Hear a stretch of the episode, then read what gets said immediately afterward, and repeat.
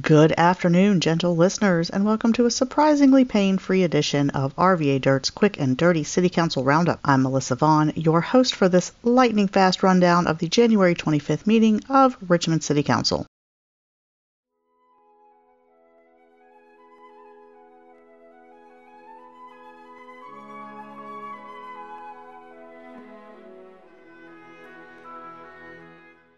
We start the meeting on a rather sad note with former councilman Chris Hilbert calling in to say that his wife Sheila Mant, who some would say was the real rep of the third, had passed away that afternoon. To Mr. Hilbert, we send our heartfelt condolences. Sheila was a great woman and she will be missed. Okay, Melissa, try to be funny after that one.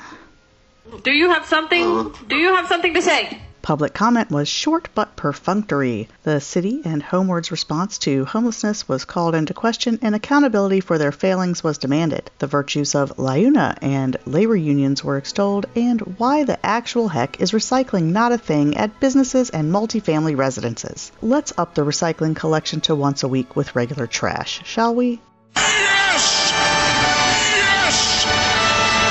On consent, Larry Bland, a volunteer choir director and beloved member of the 5th District community, was honored posthumously with a street naming. Everyone had lovely things to say about Mr. Bland, and it was a refreshingly sweet moment.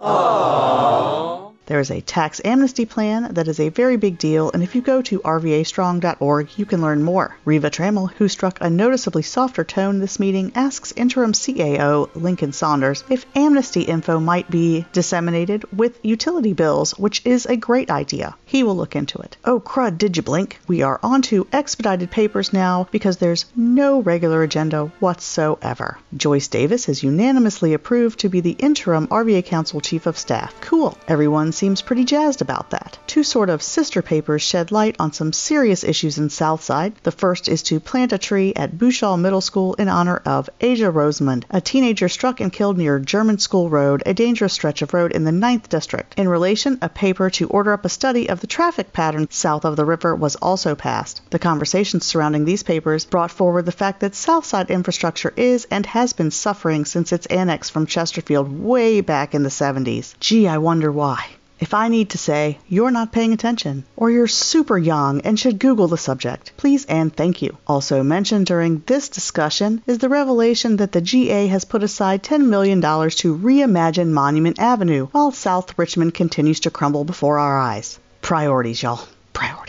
During announcements, all council members expressed deep sadness over the loss of Chili C's wife and also stressed the importance of continuing to follow COVID protocols and apply to get the vaccine if you qualify. Reva continues on her kinder, gentler tour of council by praising Dr. Jones for feeding her seniors, to which he responded by offering kudos to her for delivering 50 meals herself. She urged folks to take advantage of the tax amnesty that is being offered, as well as the utility bill relief programs offered by Dominion and DPU. The Southside team up is heartwarming, but I'm skeptical about how long the kumbaya moment will last. As former 9th District Rep Michelle Mosby was fond of saying,